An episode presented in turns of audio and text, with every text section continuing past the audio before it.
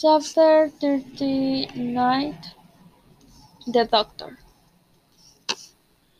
Huck returns to town and finds a doctor instead of allowing Huck to leave. The doctor makes Huck tell him where the rat is, and he goes off alone in the canoe to find Tom and Jim. Huck falls asleep uh, on a pile of firewood while he waits for him to return. When when he wakes up, they tell her they tell him that the doctor has not returned yet. Huck is Silas, who is very glad Huck isn't. Together, um, go to the post office, and Silas asks him where Sid is.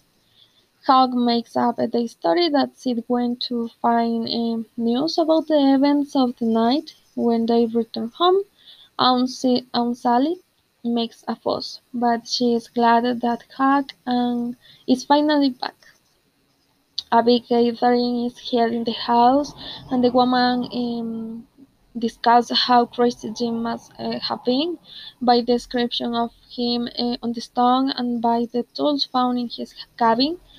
All that they related, I mean Huck and Tom.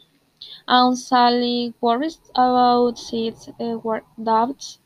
Uh, Huck tells her that uh, the, the same story he told Uncle Silas, but that doesn't reassure her. During the night, Huck uh, runs away from her multiple times and sees her all the time sitting with a lit candle on the porch, waiting for Sid to return from her. Huck feels very sorry for her and wishes uh, he could tell her all about him, but he can't. All he could do is to promise himself that he would not make her unhappy again.